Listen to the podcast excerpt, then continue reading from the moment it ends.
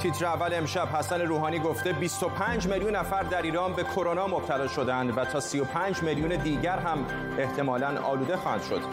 ادامه واکنش به هشتگ اعدام نکنید. سخنگوی دولت گفته مخالفت گسترده با احکام اعدام تلاش مدنی شهروندان برای شنیده شدن است. و تحقیقی تازه نشان می‌دهد دیدن خوشهیکلان اینستاگرامی ممکن است افسرده کند. به تیتر اول خوش آمدید.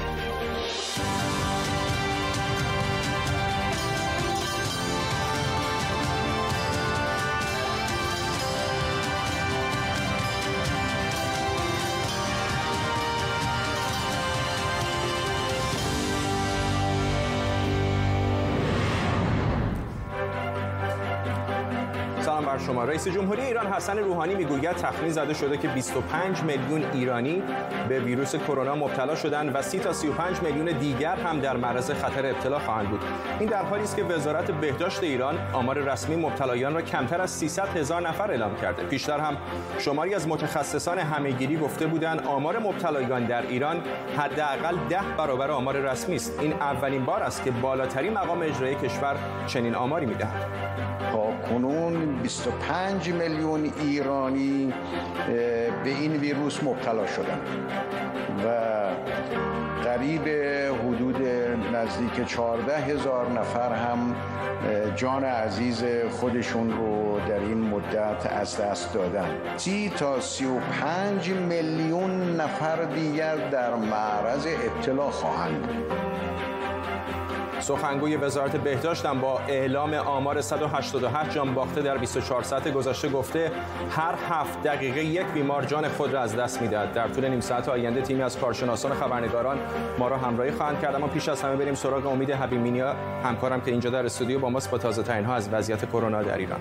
خب فرداد همونجور که شنیدیم رئیس جمهور ایران گفتش که حدود 25 میلیون نفر تخمین زده میشه که مبتلا شدن و 35 میلیون نفر هم احتمالاً مبتلا خواهند شد. این نشونگر اون هستش که همونجوری که مرکز پژوهش‌های مجلس قبلا گفته بود آمار مبتلایان و آمار جانباختگان دو تا سه برابر متخصصان همگیری شناسی هم اینا رو گفته بودن. آقای رانی همچنین گفتش که تقریبا نیمی از کسانی که مبتلا شدن علائم بالینی ندارن و می‌تونن در واقع ناقل باشن. ساعتی پیش هم در واقع خانم لاری سخنگوی وزارت بهداشت آخرین آمارها داد. 188 نفر در 24 ساعت گذشته جان باختن و مجموع آماری که وزارت بهداشت رسما اعلام می‌کنه 200 حدود 271 هزار نفر مبتلا هست. هم حالا در واقع در تناقض هم هست با حرفای آقای روحانی که البته حالا اون در واقع بعد همگیر شناسیشه استانهای زیادی تقریبا هفت استان در وضعیت قرمز هستن. استان تهران در وضعیت هشدار هست و آخرین آماری که ما داریم در هر هفت دقیقه یک نفر جان خودش را در اثر ابتلا به ویروس کرونا از دست میده ممنونم از تو امید حبیبینی همکارم اینجا در استودیو با ما دیپلمات ها در بروکسل از نشانه های توافق اولیه بر سر بسته نجات اقتصادی 750 میلیارد یورویی اتحادیه اروپا برای برون رفت از بحران کرونا خبر میدن. نشست سران اروپایی به علت مخالفت چهار کشور هلند، اتریش، دانمارک و سوئد با طرح پیشنهادی کمیسیون اروپا تا ساعت اولیه امروز ادامه داشت ولی بدون نتیجه پایان یافت. بذارید نگاهی بندازیم به بسته های حمایتی اقتصادی چند کشور برای گذار از بحران کرونا. اول بریم سراغ کشور ایران. پرداخت 600 هزار تومان کمک بلاعوض به 3 میلیون خانوار ایرانی یکی از بسته هاست البته با یک مقایسه بین نرخ تورم و بسته حمایتی میشه گفت که این بسته نهایتا تا 3 درصد هزینه ماهانه یک خانواده ایرانی رو تامین می‌کنه. وام تا دو میلیون تومان با بهره 4 درصد برای کسب و کارهایی که به دلیل کرونا تعطیل شدند. یک وام یک میلیونی دیگه هم برای کسانی که یارانه می‌گیرند. این شامل 23 میلیون ایرانی میشه اما با 12 درصد سود.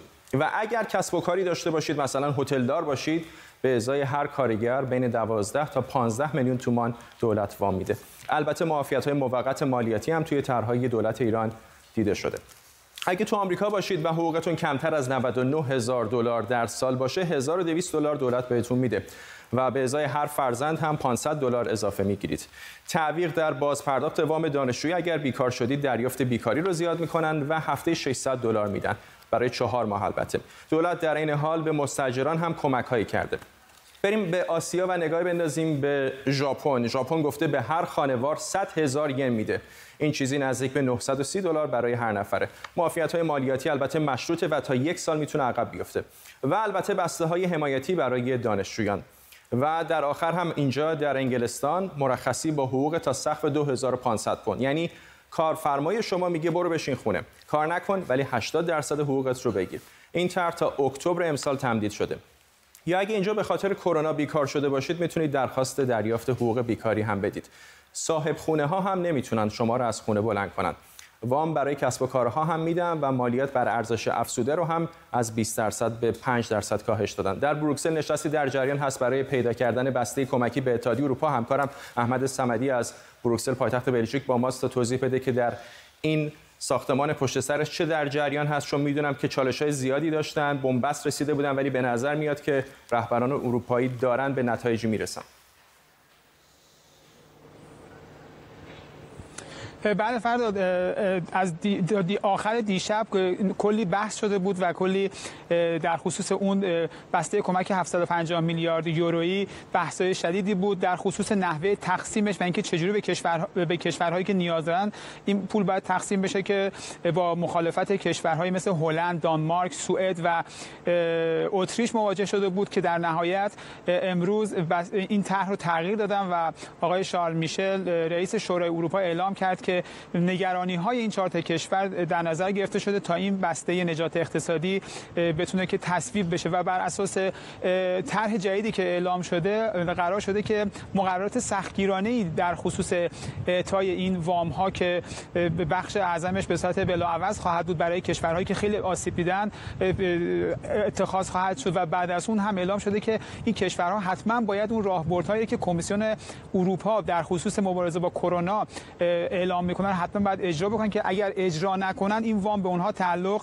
نخواهد کرد و در نهایت هم به کشورهایی داده میشه که بر اساس میزان رشد اقتصادی و میزان خسارت ها به اونها پرداخت خواهد اما نکته ای که بیشتر به چشم اومد و اون این بود که از اون مبلغ 500 میلیارد یورو که قرار بود به صورت بلاعوض پرداخت بشه خب این رقمش رو 50 میلیارد یورو هم کم کردن و قرار شد که 450 میلیارد یورو به صورت بلاعوض پرداخت بشه و در ضمن تخفیف هایی هم برای اون چهار کشور که اسمشون بردم برای اونها در نظر میگه چرا که به حال این هزینه هایی که قرار پرداخت بشه به دوش این کشورها هست. و به هر حال به نظر می‌رسه که اتحادیه اروپا با توجه به اینکه امسال پیش بینی شده 8 و 7 دهم درصد از توان اقتصادیش کم میشه و برای اینکه بخوان خودشون رو به قدرت های دیگه اقتصادی مثل آمریکا و یا چین برسونن تصمیم گرفتن که این طرح و بسته رو تصویب بکنن که تا بتونن مجددا اقتصادشون رو بازیابی کنن و به دوران قبل از کرونا برگردن. ممنونم از تو همکارم احمد سمدی همچنان که احمد صحبت می‌کرد صدر اعظم اتریش رو هم می‌دیدی. تصاویر زندهش رو از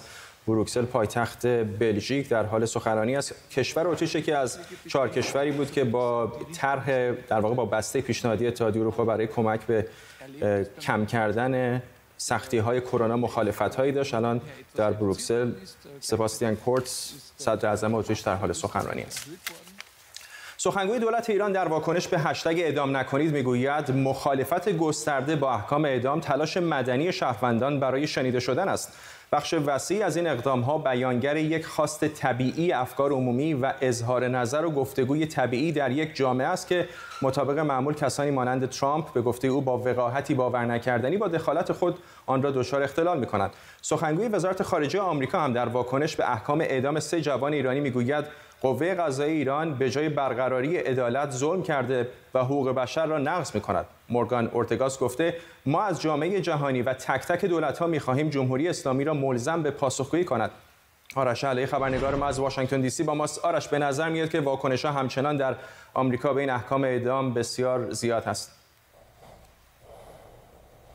شبکه سی بی اس آمریکا تیتر زده بود که نقشه جمهوری اسلامی برای اعدام سه جوان معترض با واکنش شدید جهانی مواجه شد. نش CNN آنلاین تیتر زده بود که اعدام سه جوان ایرانی به خاطر فشارهای بین المللی متوقف شد و همجور هم که شما گفتید سخنگوی وزارت امور خارجه آمریکا هم یک ویدیوی منتشر کرد که گاه شمار اعدام در ماه جولای در ایران بود. از گزارش سی بی اس شروع کنیم به یک مقاله به قلم آقای سید بتایی نوشته بود که به طور خیلی کامل توضیح داده بود که در چند وقت اخیر چه اعدامایی در ایران صورت گرفته. به اعدام آقای رضا اسکری اشاره کرده بود که جمهوری اسلامی ادعا کرده بود اطلاعات موشکی ایران رو به CIA داده اعدام شده بود به آقای جلال حاجی زوار. اشاره شده بود که اون هم یک کارمند دیگر وزارت دفاع ایران بوده که همین چند وقت پیش به دار آویخته شده بوده به جرم اینکه اطلاعات برنامه اتمی ایران رو به اسرائیل داده. و آقای مرتضی جلالی که ایشون هم شهروندی بودن که به جرم نوشیدن مشروبات الکلی چند وقت پیش اعدام شده بودن و الان همین اعدام سه جوان و CBS نتیجه گیری کرده بود که جمهوری اسلامی قصد داره رعب و وحشت رو در جامعه ایران حکم فرما کنه به خاطر همین سراغ اعدام های زیاد رفته. گزارش CNN به قلم آقای رامین مستقیم نوشته شده بود که اون زمانی که ما جوان بودیم ایشون خبرنگار لس آنجلس تایمز بود در تهران. و الان هم حالا احتمالا فکر می‌کنم هنوز هم برای لس آنجلس تایمز می نویسه نوشته بود که متوقف شده این حکم این اعدام. فکر می‌کنم اشاره ایشون به این هست که حکم رو به دادگاه فرجام فرستادن و فعلا این حکم رو متوقف کردن. خانم اورتگاس هم ویدیوشون شامل گاه شماری بود که اشاره می‌کرد به مرگ زهرا کازمی خبرنگار کانادایی ایرانی که سالها قبل در ایران در حال عکاسی در نزدیکی زندان اوین دستگیر شد و بعد کشته شد در زندان. و بعد به جوخه های اعدام دهه 60 در ایران اشاره کردن که اون هم در ماه جولای اتفاق افتاده بود. که در اون آقای آیت الله رئیسی که الان رئیس قوه قضایی ایران هست به همراه دو قاضی شرع دیگه حکم اعدام چندین هزار نفر زندانی سیاسی در ایران رو امضا کردند و توضیح داده بود که جمهوری اسلامی همونجور که شما گفتید نرم ها و قوانین بین المللی رو زیر پا می‌ذاره و جامعه جهانی باید تصمیم بگیره که در مقابل این اعدام ها بیسته. ممنونم از سوارش علایی خبرنگار ما از واشنگتن دی سی. دیروز پخش زنده نشست سازمان مجاهدین خلق در ایران اینترنشنال با اعتراضهای گسترده در شبکه های اجتماعی روبرو شد. در سه سالی که از تأسیس این شبکه میگذرد هر سال نشست این گروه جنجالی را زنده پخش کرده. دقایقی بعد از پخش این نشست شماری از کاربران ایرانی با هشتگ های مختلف به آن اعتراض کردند. بسیاری از بینندگان این شبکه از پوشش آن آزرده خاطر شدند. همونطور که می‌بینید هشتگ اصلیم خیلی مناسب پخش تلویزیونی نیست ولی چون ترند شده به نظرم باید نشون می‌دادیم حتما. بذارید چند تا از واکنش ها رو بخونیم. امیر اعتمادی فعال سیاسی و عضو فرشگرد نوشته که فرزندان معنوی شریعتی و طالقانی سر و ته یک کرباسند. او گفته پروموت کردن مجاهدین خلق به همان بدی پروموت کردن برادران و خواهران ملی مذهبیشونه اونهایی که دومی رو انجام میدن نمی‌تونن معترض اولی باشن. حسین دهباشی روزنامه نگار در تهران گفته بعضی روزنامه نگارند و بعضی روزنامه نگارترند اون گفته که دسته دوم برای روزی روزانه به هر رسانه تن نمیدن. آنها که خرجشان را به گفته او از سعودی اینترنشنال جدا می کنند برای آبروی خود ارزش قائلند و کیوان عباسی مدیر شبکه تلویزیونی منوتو با کنایه نوشته چقدر خوب که هواداران مجاهدین خلق می‌تونن از طریق ایران اینترنشنال کنفرانس این سازمان به گفته او خیلی محبوب و مردمی رو به صورت زنده دنبال کنه. علی اصغر رمضانپور مدیر خبر ایران اینترنشنال اینجا با ماست تا به این سوال سخت پاسخ بده که آقای رمضانپور در سه سال گذشته هر سال این پوشش رو داشتید. پوشش زنده و هر سال هم چالشهایی بوده. بسیاری انتقاد کردن چه ارزش خبری داره که 90 دقیقه از وقت این شبکه رو در اختیار گروهی مثل مجاهدین قرار میدین؟ اولا یک نکته رو بگم که ما 90 دقیقه از وقت شبکه رو در اختیار یک گروه قرار ندادیم. چیزی کمتر از 90 دقیقه در حدود 80 دقیقه اختصاص داشته به گزارش در واقع این نشست که شامل گفتگو بوده با دو چهره که یکی از اونها چهرهای از چهرهای منتقد سازمان مجاهدین خلق و شورای ملی مقاومت هست و نزدیک به طیفی از اصلاح طلبان یک چهره مخالف دیگه یک چهره شناخته شده اپوزیسیون هست که مخالف سازمان مجاهدین خلق و شورای ملی مقاومت بود. اینها با دو در واقع میهمان دیگری که بودند و از شورای ملی مقاومت دفاع می‌کردند. در طول این برنامه با همدیگه گفتگو داشتند و سوالاتی مطرح شد درباره انتقادهای هایی که بسیاری از مردم و منتقدان سازمان و شورا دارن بنابراین اون چیزی که ماه شاهد اون بودیم در واقع گفتگو درباره این نشست بود نه خود این نشست. خب ممکن تو همین برنامه ما همین تصویر زنده از یه جایی بیاد ما دو دقیقه سه دقیقه پخش بکنیم. به نظرم اون چیزی که خیلی بهش انتقاد انتقاد در واقع داشتن این نبودش که چرا پوشش دادید. اما حجم پوشش بوده که زمان زیادی واسش گذاشتید. به حال می‌دونیم که سازمان مجاهدین خلق به هر دلیلی بخشی از جامعه ایران باهاش مشکلات جدی داره پیشینه تاریکی داره. به حال در اروپا آمریکا هم برای دوره‌ای در لیست سازمان تروریستی بوده. و اینکه خیلی ها در شبکه اجتماعی دارن می‌پرسن آیا مثلا به داعش هم باید همچین فرصتی داد که چنین پلتفرمی داشته باشه برای مدتی طولانی پخش بکنه. در واقع سوال اصلی این هستش که چرا اینقدر پررنگ پوشش دادید در واقع رنگ و وزن گزارش خبری رو به طور دل بخواه و بر اساس فقط میل شخصی یک روزنامه نگار یا یک سردبیر ما انتخاب نمی کنیم انتخاب در واقع موضوع خبری برمیگرده مناسبات خبری روز. مثلا شما اشاره کردی به شورای ملی مقاومت و سازمان مجاهدین خلق. اگر برگردیم به روایتی که همه مقامات امنیتی و رهبران جمهوری اسلامی میدن از مخالفین خودشون پیوسته اسم دو گروه رو می‌برن. تعبیری که استفاده می‌کنن به عنوان منافقین که منظورشون سازمان مجاهدین خلق هست و سلطنت طلب ها و هواداران شاهزاده رضا پهلوی. بنابراین اولا اینکه از نظر جمهوری اسلامی ها صرف نظر از اینکه ما به عنوان یک تحلیلگر مسائل ایران معتقد باشیم که این چقدر وزن داره یا نداره از دید حکومتی که رسما هست این در واقع سازمان یکی از دو گروه اصلی مخالف اون در واقع حکومت ایران شناخته میشه.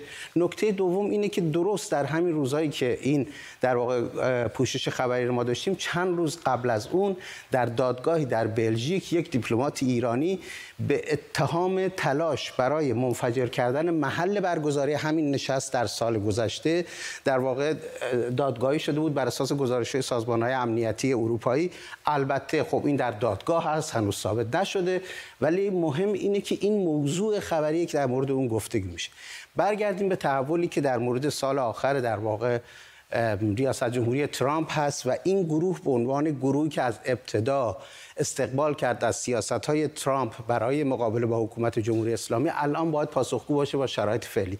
یعنی و ضمن این که به همین دلیل هم در این نشست شما شاهد حضور چهرهای مختلف سیاسی از اروپا و آمریکا هستید. بنابراین این یک نشسته که برای گفتگو در مورد مخالفت با حکومت ایران از دید جنبه های مختلف مهمه. بنابراین شما نمی‌تونید اون رو نادیده بگیرید. بهترین راه وقت برای این پوشش اون این هست که حرف اونها رو بشنوید و اون رو به بحث بگذارید و با اونها در مورد اون گفتگو بکنید. این کاری که ما کردیم. ممنونم از شما علی اصغر رمضانپور مدیر خبر ایران اینترنشنال. طبیعتا پوشش خبری که مربوط به خود ما هست پیچیده و دشوار هست و به هر حال بسیاری ممکن است که آنچه که ما داریم میگیم و با دیده تردید ببینن ولی برنامه مفصلتری بعد از این برنامه هم خواهیم داشت. در چشمانداز همکارم سیما ثابت با مهمانان متفاوتی درباره این موضوعی که کم و بیش جنجالی شده در شبکه اجتماعی صحبت های بیشتری خواهد کرد.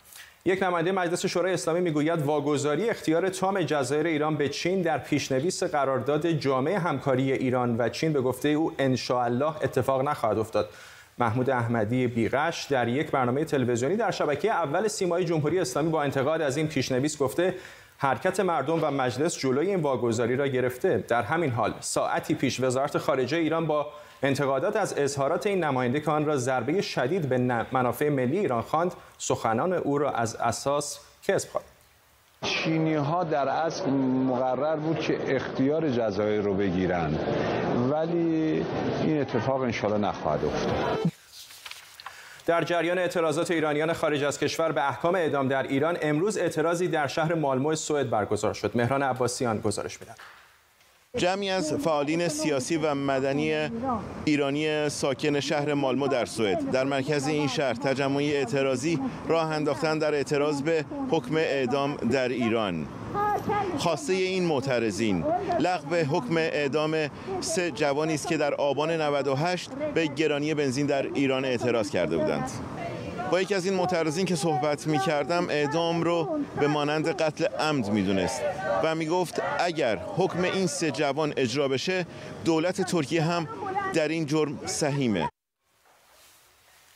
قرار است تا ساعتی دیگر جمعی از ایرانیان مقیم تورنتو هم در اعتراض به توافق میان ایران و چین تجمعی داشته باشند. شما هم شاید مثل من بعد از کار میشینین پای اینستاگرام که پر از ایکس عکس و فیلم های آدمایی که صبح تا شب ورزش می‌کنن و ورزیده و سالمن شاید فکر کنید که دیدن تصاویر این جماعت به من و شما انگیزه بده تا سالمتر زندگی کنیم. پژوهشی جدید اما منتشر شده که حالا خلاف این رو نشون میده. محققان سوژه های این پژوهش رو به سه گروه تقسیم کردن. گروه اول فقط تصاویر مدل های سالم و ورزیده bodybuilding رو در تلفن می‌دیدن. گروه دوم در کنار اون تصاویر بدنهای ورزیده تصاویر جاهای خوش آب و هوا رو هم تماشا می‌کردن و گروه سوم فقط تصاویر جاهای خوش آب و هوا در تلفن اعضای این گروه سوم خبری از کمر کمرهای باریک و سینه های سترب نبود اعضای گروه اول و دوم بعد از تماشای تصاویر حس بدی نسبت به بدنشون داشتن و کلا حال و هواشون منفی بود در حالی که گروه سوم خوشحالتر و سرزنده تر بودن You don't got a girl, you know niggas be frontin'. You don't need no bitch coming up to you as a woman.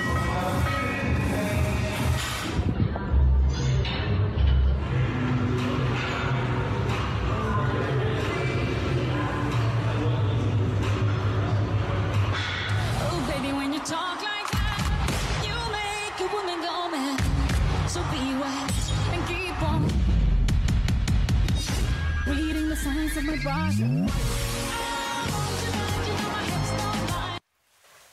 جیدا میلانی مدل و بدنساز با ماست. خانم میلانی شما خودتون هم می‌دونم که در اینستاگرام فعالی تصاویر مثل همینایی که نشون دادیم رو منتشر می‌کنید. واکنش ها معمولا چه های کسانی که شما رو می‌بینن تحت تاثیر قرار می‌گیرن که منم برم در جیم و ورزش بکنم و غذای سالم بخورم یا اونایی که الزاما هیکل خیلی مناسبی ندارم ممکنه افسرده بشن و بگن ای بابا من هرگز همچین هیکلی نخواهم داشت.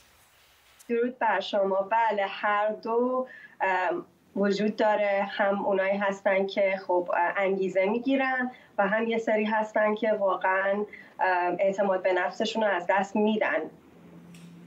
خب راه حل چیه به نظر شما؟ یعنی چه کار میشه کرد که اون کسانی که اعتماد به نفسشون با دیدن این تصاویر هیجان انگیز اگه لغت دیگری واسش پیدا نکنم ممکنه دار بشه. چه کار میشه کرد که اونها رو هم متقاعد کرد که اونها هم برن جیم اونها هم ورزش بکنن غذای سالم بخورن؟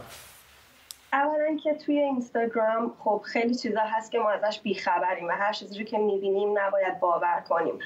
ما نمی‌دونیم که خیلی ها چندین ساله دارن برای اون ورزش یا برای اون چیزی که دارن ارائه می‌کنن توی اینستاگرام کار می‌کنن و سختی های زیادی رو گذروندن و شاید یک زمانی خود اون فرد هم جایگاه همون کسی رو داره که الان اعتماد به نفس نداره.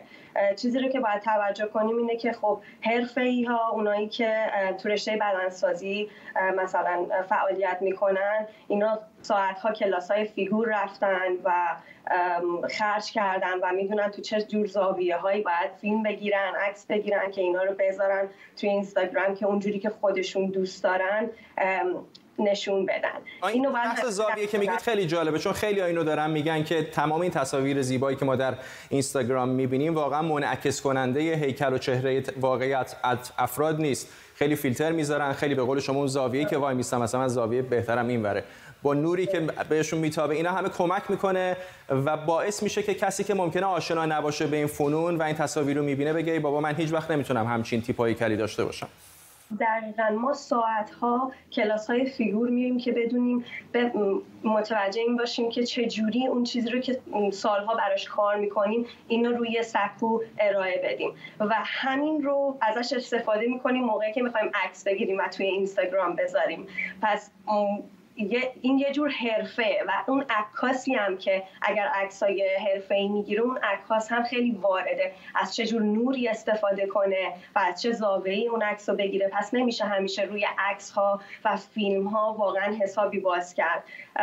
و به نظر من اینم باید در نظر بگیریم که خب همه ژنتیکشون فرق می‌کنه و اینکه خب بعضیا از بچگی تو ورزش بودن بدنشون وزنه خورده و این یه چیزیه که اینم باید در نظر گرفت. اگر که از یک جایی قرار ما شروع کنیم این درست نیست که بخوایم دیگران رو توی اینستاگرام نگاه کنیم و بیشتر تمرکزمون رو بذاریم روی بدن کسی دیگه و اینکه اون طرف چجوری به اونجا رسیده. بیشتر باید رو خودمون تمرکز کنیم و اون وقت رو بذاریم رو درست کردن بدن خودمون و ذهن خودمون. خانم میلانی خود شما چقدر تحت تاثیر پستای دیگران هستید؟ وقتی می‌بینید یه نفر هیکلش خیلی فوق العاده است و احتمالا حتی از شما هم ورزیده تر هست. آیا هیچ موقع این حسو می‌کنید که ای بابا من نمی‌تونم به هیکل اون برسم یا دلتون بخواد که شما هم به پای اون برسید؟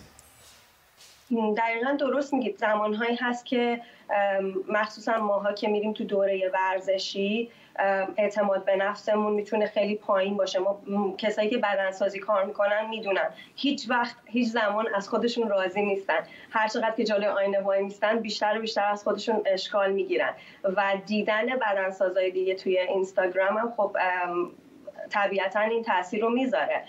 و من هم بودم تو این موقعیتی که نگاه کردم به اثلیت های دیگه به بدنسازهای دیگه و بعد به این دوباره فکر کردم که خب بدن من با بقیه فرق می‌کنه. ژنتیک من با بقیه فرق می‌کنه. تاریخچه بدن من هم فرق می‌کنه. خیلی ممنونم از شما جیدا میلانی بدنساز و مدل. با ما بود در این برنامه یه تیتر اول و می‌رسیم به پایان این برنامه. برنامه رو تا ساعتی دیگر می‌تونید در یوتیوب هم دوباره ببینید. تا فردا بدرود.